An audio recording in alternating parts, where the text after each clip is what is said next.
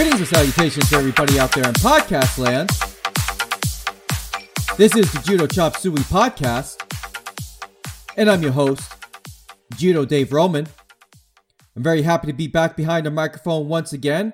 I've had a very good week of training, in particular yesterday, where I went to visit my friend Judo Joe Kaiser at Ybor City Jiu Jitsu, where they normally have an open mat. Uh, well, not an open mat, but they have a no gi class on Saturday. But I, I begged Joe, Joe, please, please let me bring my gi because it's something I got to work on. So he was willing to let me come to the class with the gi, and we were able to work on Yoko Tomoe-nage for about 45 minutes. Now, I don't know about you guys, but every once in a while I get this itch to learn a throw inside and out. And I, I wish I could do that. I wish I had the time to do that for all 67 throws of Kodokan Judo, but I have to pick and choose what throws that I want to work on that I'm most likely going to use. And for me, I've decided to work on Yoko Tomoe-nage over the next really until I feel like I've come to a place where I'm very proficient with it. Now, look, I understand I'll never be Kashiwazaki doing Yoko Tomoe-nage and all sorts of Tomoe-nage in all sorts of different directions, but I would like to have that in my repertoire so whenever I compete again, which I do want to do sometime next year, I feel the need to prepare myself, but I want to compete. And before I do that, I want that in my repertoire. So yesterday I went and met up with my friend Judo Joe and we worked on it. We both worked on it. So what I was working on specifically was a right on right situation. In Japanese, they call it aiyotsu. And my goal was trying to move that leg so that he is in a position for me to do Yoko Tomoe-nage. And this is something that I've been starting to practice probably over the past three months or so, every once in a while when I do Randori, you know, with the kids or whatever. Because I don't really have adults at my club. But when I do it with the kids, I, I try and do it as safely as possible. I try and attack, but my body placement has not been right.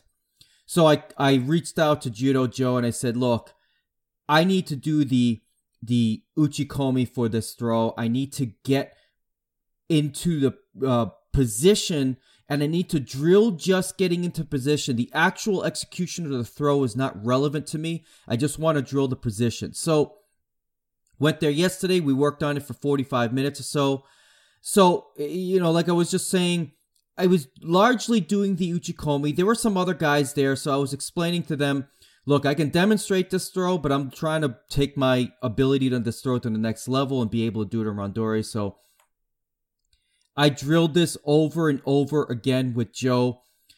I did a Kouchigari attack um, as my initial attack to open up his leg to bring his right leg to the rear for me to spin into the Yoko Tomoe-nage. And my goal yesterday was to get into the habit of basically trying to get my left ear over to his right ankle after he stepped backwards. So I don't know if you can envision this. You we're in a in a standard right versus right grip, like I said, Aiyotsu. And I do a Kouchigari attack. When I do the Kouchigari attack, I actually strip the grip off of my lapel. I, I stripped his grip off of my lapel so that I have a more free range of motion to use the hands as I do the the attack. And you can you can do this with the strip grip before. I was practicing stripping the grip as I was attacking. So once I do Kouchigari, I stop my movement a little bit and I pop that sleeve grip off or that lapel grip off, excuse me. So once that lapel grip is off, my attack is to use my left leg as kind of a fulcrum to get myself spinning underneath him and to get my head to around where his right ankle is move back. So it's basically the direction that my feet are pointing. I'm trying to get my head pointing in that direction as well. And that's been the toughest part for me is getting that spin just right.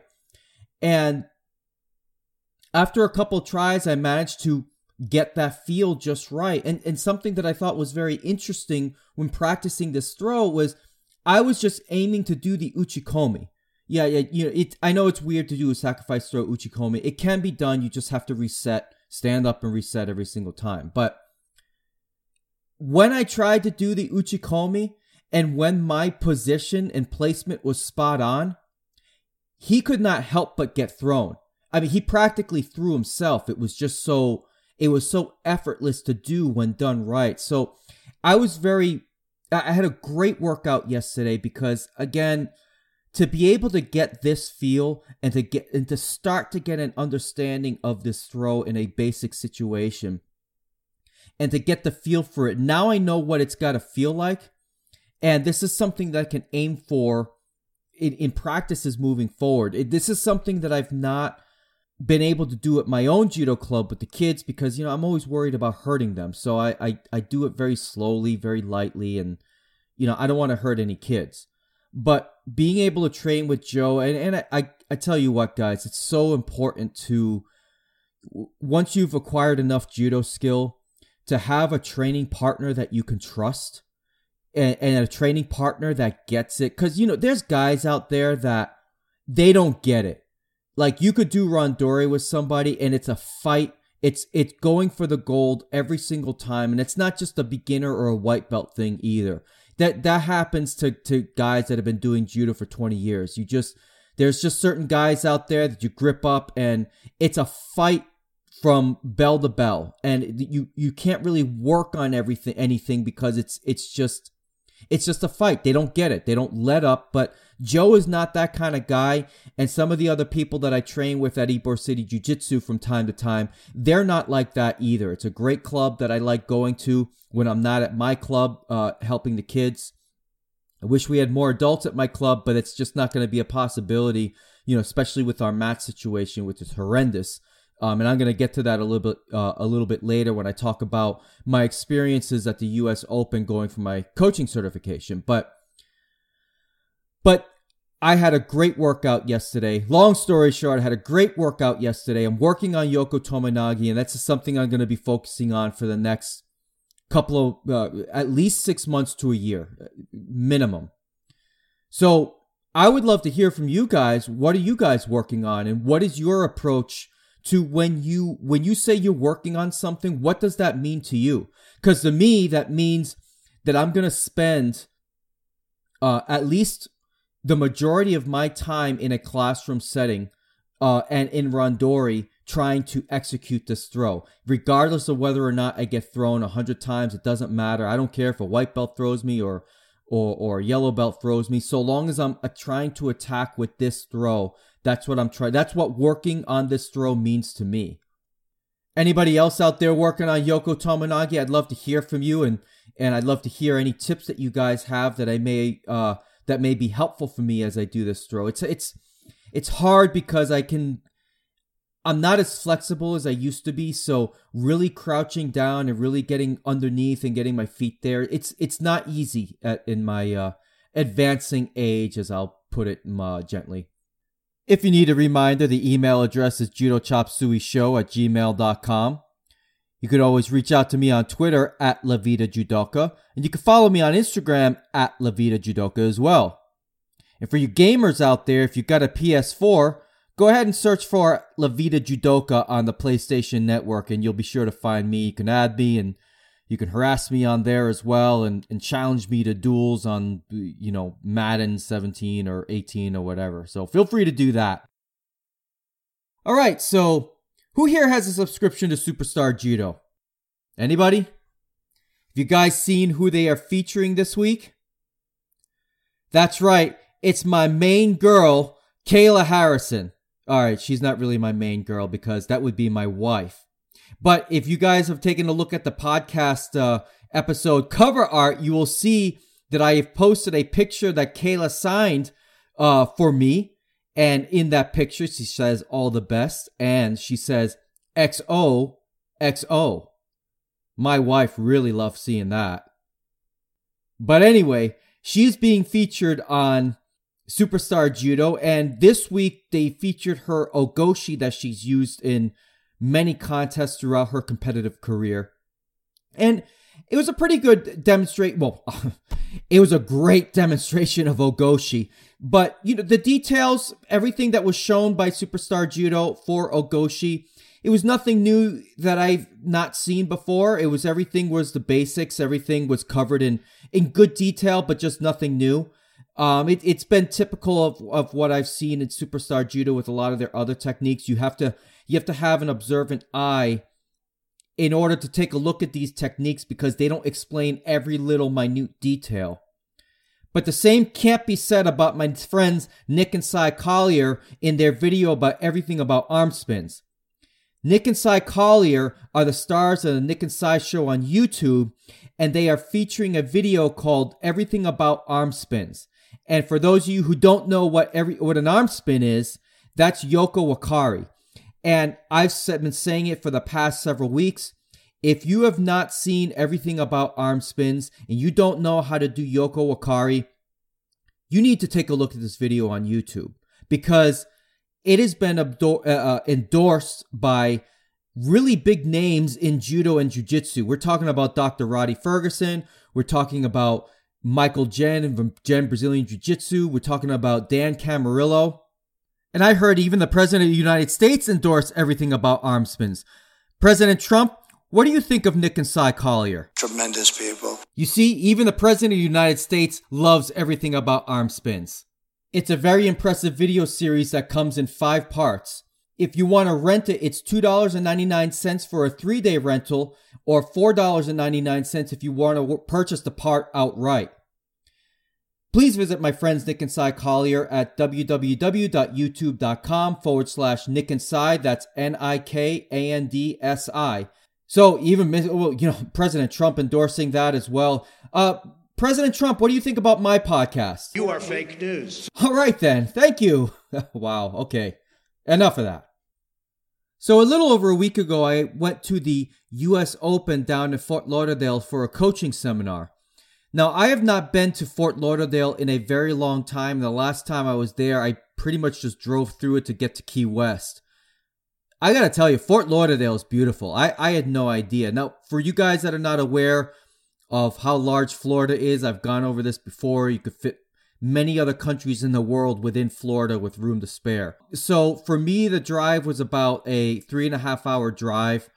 And I'm gonna be going there in December because I'm going on a cruise, but and there's a there's a port there. I'm going on a nice uh, five day cruise, so that'll be fun. But regardless of that, Fort Lauderdale is beautiful, and I went down to the U.S. Open to attend a coaching seminar held by uh, Mr. Pat Burris, who, for those who don't know, he's been to the Olympics twice in 72 and 76, and he was also one of the Team USA coaches at the, I believe it was the 1992 Olympics. Don't shoot me if I got that wrong.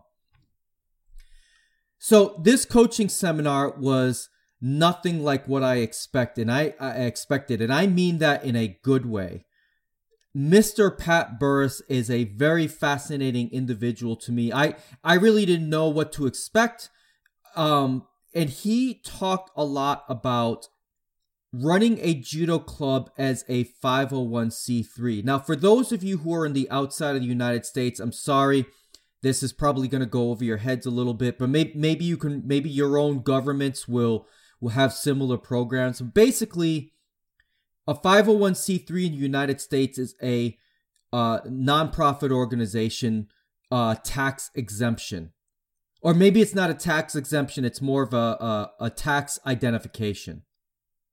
I'm not going to talk about details regarding the 501c3 because, quite frankly, I would love to have uh, Sensei Pat Burris on this podcast. I'm going to reach out to him and find out if he has uh, any interest in joining this hideous podcast and maybe he can talk a lot about this in more detail that I cannot provide to you because I just learned about this myself. I've been aware of 501c3 for nonprofit organizations. I know a lot of church organizations use this designation as a nonprofit organization.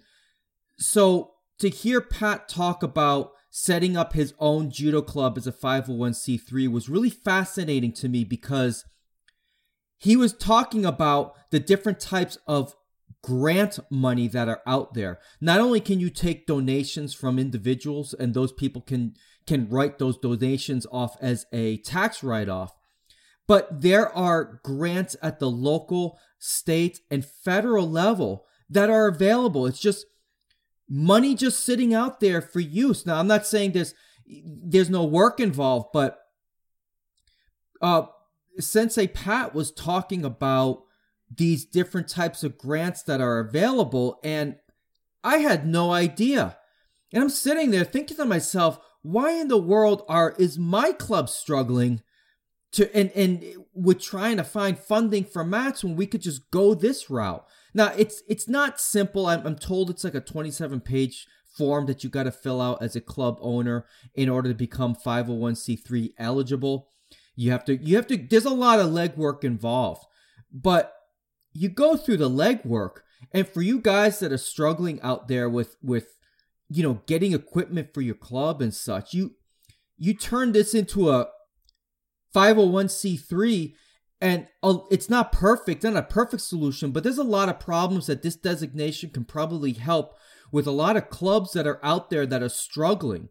And as Pat put it, you know, you got to try and find a way to keep your doors open. And if that means going the nonprofit route, that's not a really bad way to go. Now, of course there are drawbacks. You can't you can't be a profitable company for one. I mean in the technical term because I know there are organizations that are nonprofit where the administrative people take a salary from that um, but of course, th- there's rules and such involved in that. I can't really speak to the- that level of detail. But I know that this is an option for club owners in the United States that are struggling financially to run their own clubs.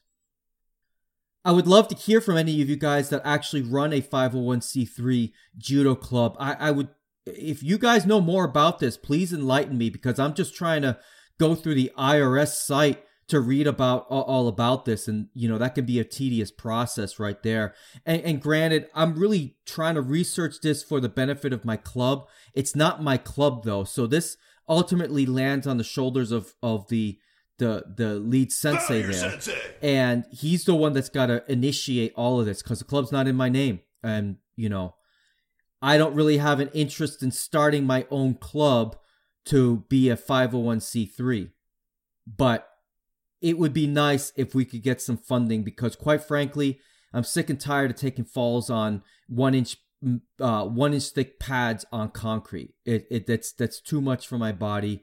You know, I'm not as young as I used to be, and and uh, you know, I take falls for kids. I take light falls, but uh, you know, I can't let an adult throw me on there. No way. Um, not unless it's just these rolling type falls or throws.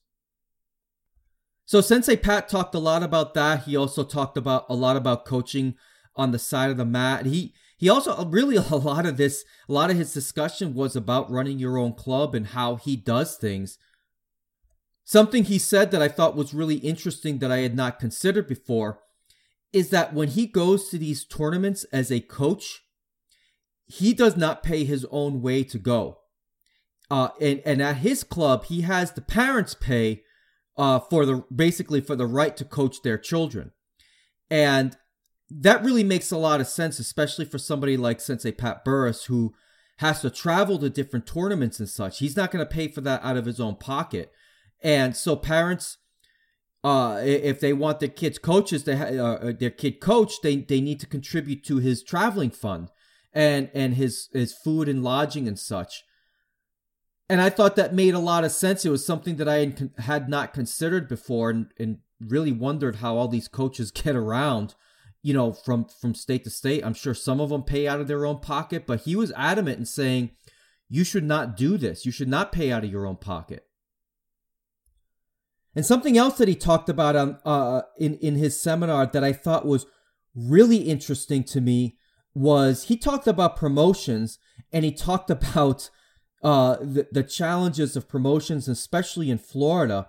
And the funny thing is, is that he was basically saying the same exact stuff that I've said on this podcast on numerous occasions. And he was looking right at me when he was saying this stuff. So I don't think he's heard this podcast. I but I wondered it was just kind of odd that he was looking right at me when he was talking about you know some of these things on how clubs should be able to promote the show. I mean he he actually said that that promotions up to Shodan should not have to go through the governing body.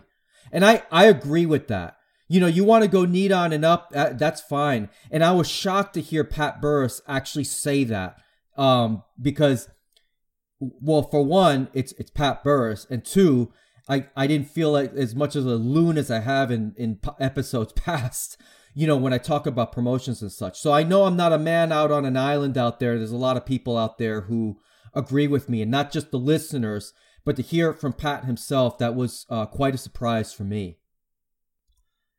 Now, speaking of surprise, during his seminar, Serge Bouyssou stopped by and, and talked about how he runs his judo club, and it was very good to see Serge. I did not expect him to be there, at least not at the at, not at the seminar. So I made sure to run right up to him after the entire thing was over with and introduce myself. It was a it was a great thrill and a great honor to meet both Pat and Serge. And of course, he remembered me. He remembered uh, doing the interview on my podcast. For those who, who not, are not aware, that's episode 23. Serge has one of the largest judo clubs in the country, and his club is for profit. But he pretty much echoed a lot of what Sensei Pat Burris was saying in regards to, you know, charging uh, um, money for his traveling expenses and keeping the prices high for uh, uh, tuition at judo clubs. So, this is the part where I want to backtrack from earlier comments I've made in a very early episode on this podcast, probably around episode 14, when I was talking about Travis Stevens' comments about minimum amounts that club owners should charge their students. Now, I still do not agree with Travis Stevens saying that since uh, club and club owners should close their doors if they're not charging at least $100 a month. I don't agree with that take. But I do see Pat's and Serge's and Travis's point of view when it comes to keeping the prices high for judo. And Serge was very adamant that you can make money as a judo instructor. You can have a living as a judo instructor. And he's I think he said he charges $150 a month for judo tuitions. Now his his club is state of the art. It's got dorm rooms, it's got classrooms, it's got a, a, a weight room. It's got uh, a fabulous mat area. It's it's a really beautiful facility. It's one of the best I've ever seen in pictures. I'm sure there are others out there that rival it, like the Olympic Training Center, for example. But he was very adamant that driving, keeping the prices high, are not going to drive away people. And I've always been of the opinion that it would mainly because I'm just a cheapo when it comes to spending money. And I might go for the cheaper place, but a lot of other people would not. A lot of people out there equate higher price with high prices with higher value.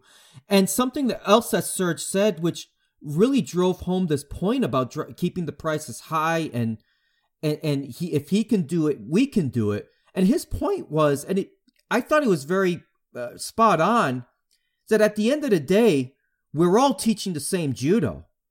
Now, I'm not as good a judo coach as Serge Bouyssou or Pat Burris or Dr. Rhadi Ferguson or Jimmy Pedro or, or so on and so on and so on. I'm not as good as them.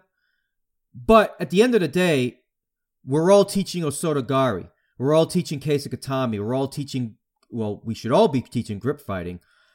Uh, but we're all teaching different parts of judo. Some out there are teaching more kata than others. We're all teaching from the same source material.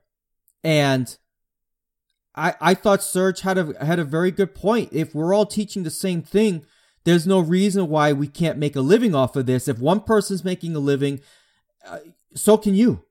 And I, I guess the biggest two biggest things I came away from from this seminar is the 501c3 and the fact that you really can make a living as a judo instructor if you do things the right way. I think it's possible. I, I, I really do. I know I've had uh, Jonah Ewell on here. He's trying to start up his own club. He's got about 50 members strong, and I, judging by the pictures on his Instagram, that number is growing. So I I would be curious to see what. Well, I'm sure at someday Jonah will probably raise his prices as as well as other people out there will raise his prices as well, and and they won't lose their students. But you know, at the same token, I do think there is room for the nonprofit organization that teaches out of a church or some kind of Buddhist temple for free. I think there's we need places like that, but we don't all have to be that way. And I, I again, I would say that's my biggest takeaway from the from the whole thing. Meeting Serge was a thrill, and meeting uh, Pat was a thrill as well. I, I would love to get uh, Sensei Pat on this podcast. I'm gonna I'm gonna email him today and gauge his interest, and I gotta pay him money because I am now gonna be a regionally certified coach, which is great. So I won't get the Kayla Harrison treatment if I want to coach one of my kids on the sidelines. um, speaking of coaches, when I was down there, I did see uh, Dr. Rhadi Ferguson at a distance. I did see Travis Stevens at a distance. I wanted to go up and say hi, but they looked like they were making a beeline to see other people, and I didn't want to be one of those guys to step in there and say like, "Hey, oh, hey, look, hey, um, my name's Dave Roman. I want to meet you and that kind of stuff." Because you know, I'm not a big fan of when that happens to me. You know, like sometimes when I'm at work and I got to use the bathroom, I'm I'm making a beeline for the bathroom, and somebody stops me and wants to talk about some kind of project or whatever, and I'm years ago I would have been like, you know, I would have stopped and talked to them, and all the while, you know, crying inside because I have to use the bathroom and I, didn't feel, want to feel I didn't want to be rude saying something, but you know nowadays I don't really care as much, so I'm just like, dude, just let me do my business. I'll talk to you in about five minutes.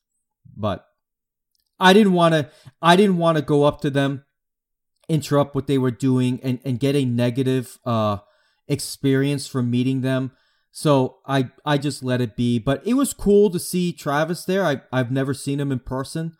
Uh, he's a bigger dude than I would have. Uh, I would have guessed. He's a pretty big dude, and, and same with uh, um, Rhadi as well. He's pretty big guy. I, I I knew he was a strong guy. I, I just didn't know he was that big.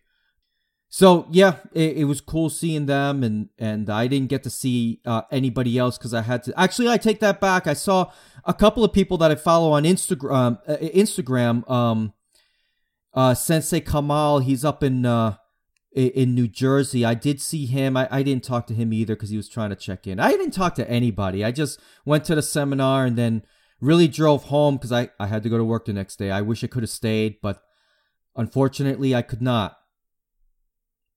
The U.S. Open fights, if anybody's interested in seeing them, they are up on YouTube. Just search for U.S. Open Judo 2017 and you'll see all the the fights on there. There's a ton of video. So they did a really good job with the video and presenting presenting judo for anybody that's interested to see how the US Open went. But I got to say this was the 29th US Open and I need to talk about something that I noticed there which I thought was was pretty bad form to be honest. And I I look, I really hate talking negatively about people who are putting together a tournament and such. But that registration process was absurd. And I don't know if anybody who is listening to this podcast was there. How long did you wait to register? Because my students, uh, one one of my students was standing in line for seven hours. He was in one line for about two hours, and he found out that he was in the wrong line when it was too late, and then he had to go to another line and stand there for another five. Now, these people have had 29 years to get this right, and after 29 years, they can't get this right.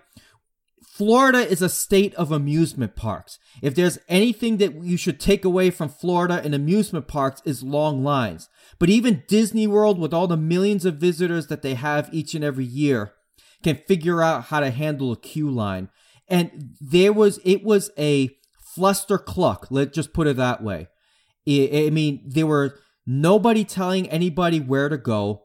It was just there was no signs that were were really visible.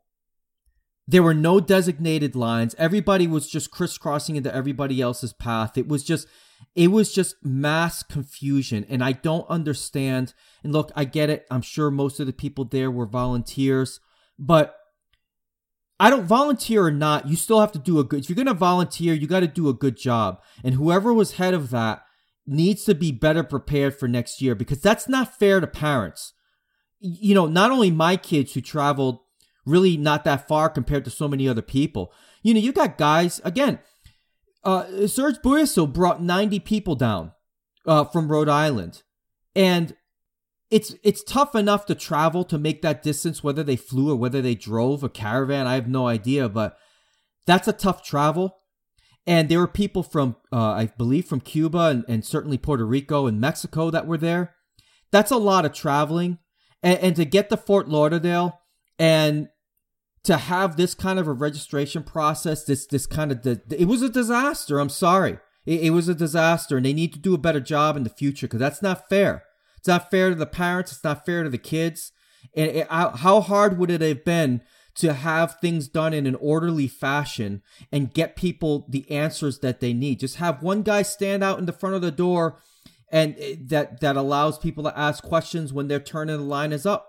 And I guess part of the confusion was the juniors and the cadets.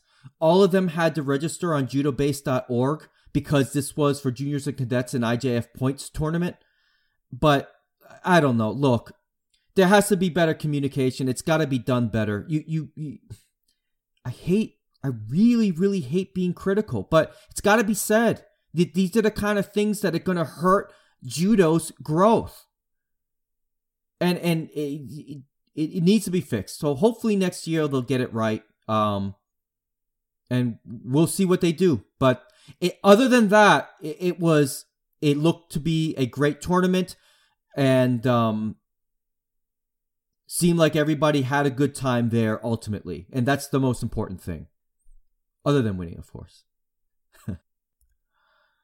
We are T minus 29 days to the Judo World Championships in Budapest, Hungary. I am going to have my friend Judo Joe Kaiser join me on the podcast after the champ- World Championships. So I will be very interested to see how the new rules play out in the ultimate stage. I know for in the view of many people it's just another tournament, but this is the World Championships.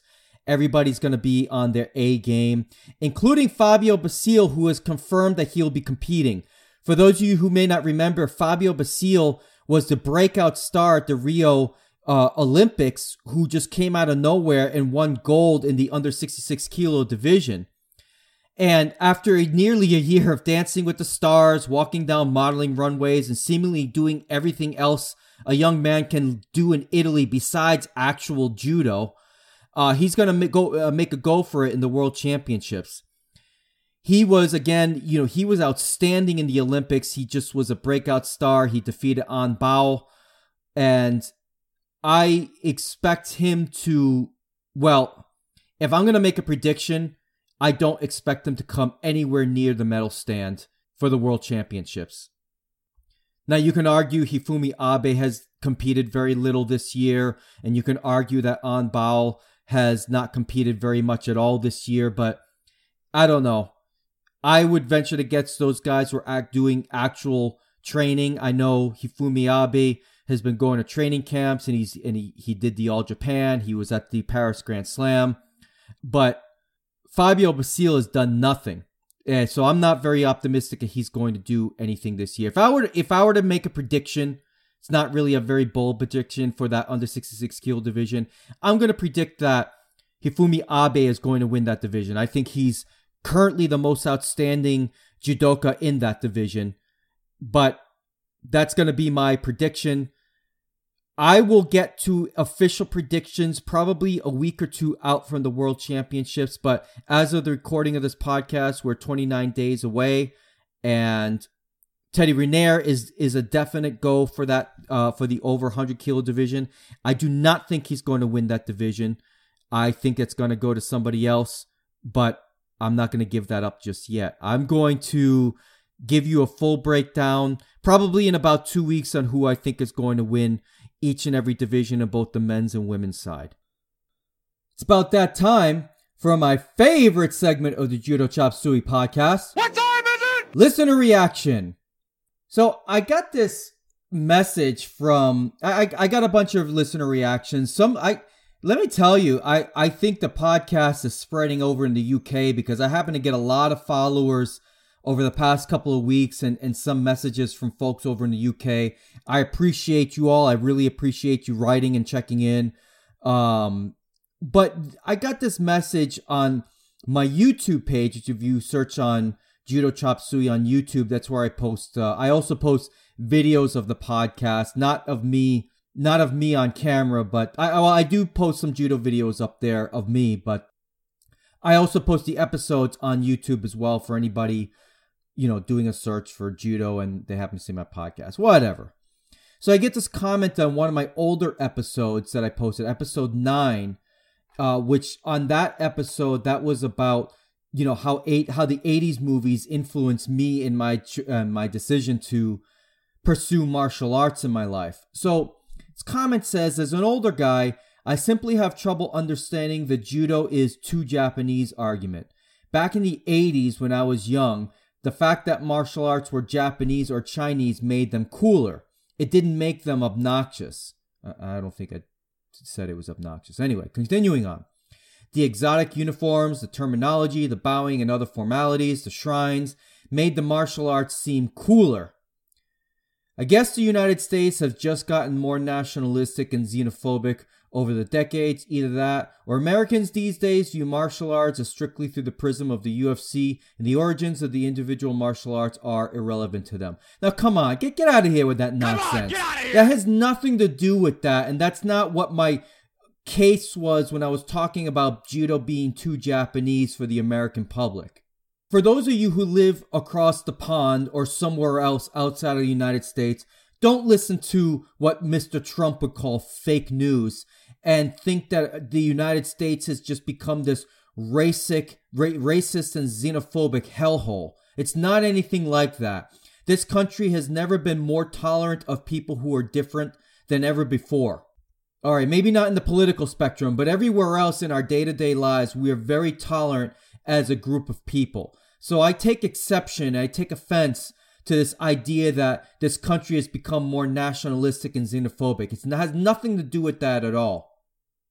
Not saying we're perfect, we have a long way to go to being perfect, but we are certainly much different today than we were 30 years ago. So I'm, I'm not going to stand for this kind of nonsense that people who don't even live in this country, you, you know, I'm not going to sit here and criticize your country and your principles and the things that you stand for, you, you know, and, and, and question whether or not that your country has all these different problems. I'm not going to do that. My point in judo being too Japanese is that I know for a fact I've come across them, and I've had many people state this as uh, in their own experiences that there are many dojo in the United States that are a caricature of what traditional Japanese judo is, and it goes it goes a little bit overboard with the formalities and such. That's really what I was getting at. But in terms of the exotic uniforms and exotic terminology, I mean, look at Brazilian Jiu Jitsu.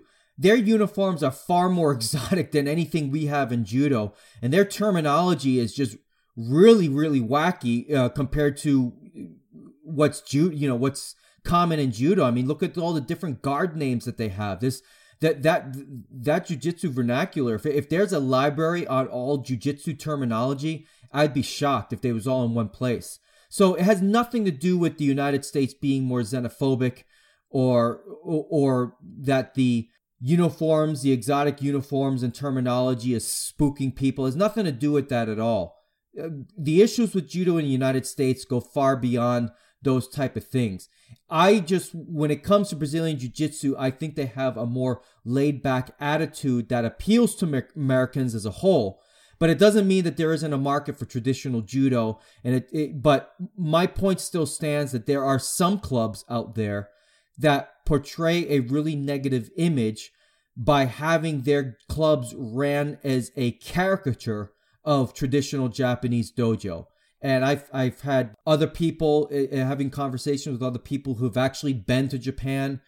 It's not as traditional over there as one would think. So that's where I kind of get this idea that that it's almost a caricature. So come on, enough enough of this stuff. I, I don't mind you know, I, I can I can deal with you know people poking fun at Americans for different things, but don't be ignorant about it. it we're not we're not a, a nationalistic country full of xenophobes. It, it's just it's absurd. I also received a nice email from Kiyoshi, who is the owner of JudoFan.com, which is a judo blog. I highly suggest everybody listening to this podcast go visit JudoFan.com. And Kiyoshi wrote me a nice email offering to clean up any misconceptions about judo in Japan since he is a blogger living in Japan. He's a Japanese man living in Japan. Go figure, huh? And and he talks about uh, things specific to Japanese judo, the AJJF, and things like that. But he was on Reddit a couple of weeks ago, and and again, there are some people out there that have these ridiculous misconceptions about traditional Japanese judo. And he said some some goof off said something along the lines of that when you visit a Japanese club, you, even if you're a, a, a, black belt, you're supposed to wear your white belt until you've been given explicit permission or something like that. And, and Kiyoshi, who's actually lives in Japan and actually trains there and runs a club over there, says that's nonsense. So you know, I'll take his word over over the the inane ramblings of of anonymous internet people out there. So just want to put that out there as well. I appreciate you, Kiyoshi. Thank you for checking in and continuing to listen to the podcast. And I'd like to thank everybody else for listening to this podcast. I'm going to keep it a little bit shorter today. If you want to write to me, it's judochopsuey at gmail.com. And as I mentioned before, you can always reach out to me on Twitter, which is at Lavita Judoka, on Instagram, which is also at Lavita Judoka, and you could search for me on Facebook. If you do a search for Judo Chop Suey podcast, you will find my Facebook page there. I post things from time to time.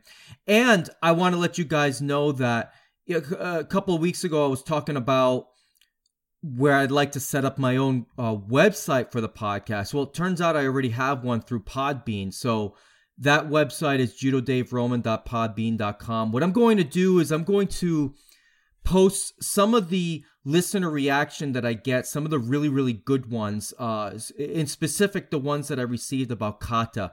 I'm going to make more of an effort to post some of that stuff out there because I think it's valuable information for you guys to read and understand some of the history of certain kata and, and why we do kata and things like that. That's stemming back, uh, over the over the past two episodes where I've had some discussions on kata. So I encourage you all to check that out and I encourage you all to Share this podcast with other people who may find this of interest. So, with that, I hope you have a great day. I hope you have a great rest of the week. Train hard, stay safe out there, and until next time, I'm out. Oppa Gangnam Style. Gangnam Style. Op, Oppa Gangnam Style.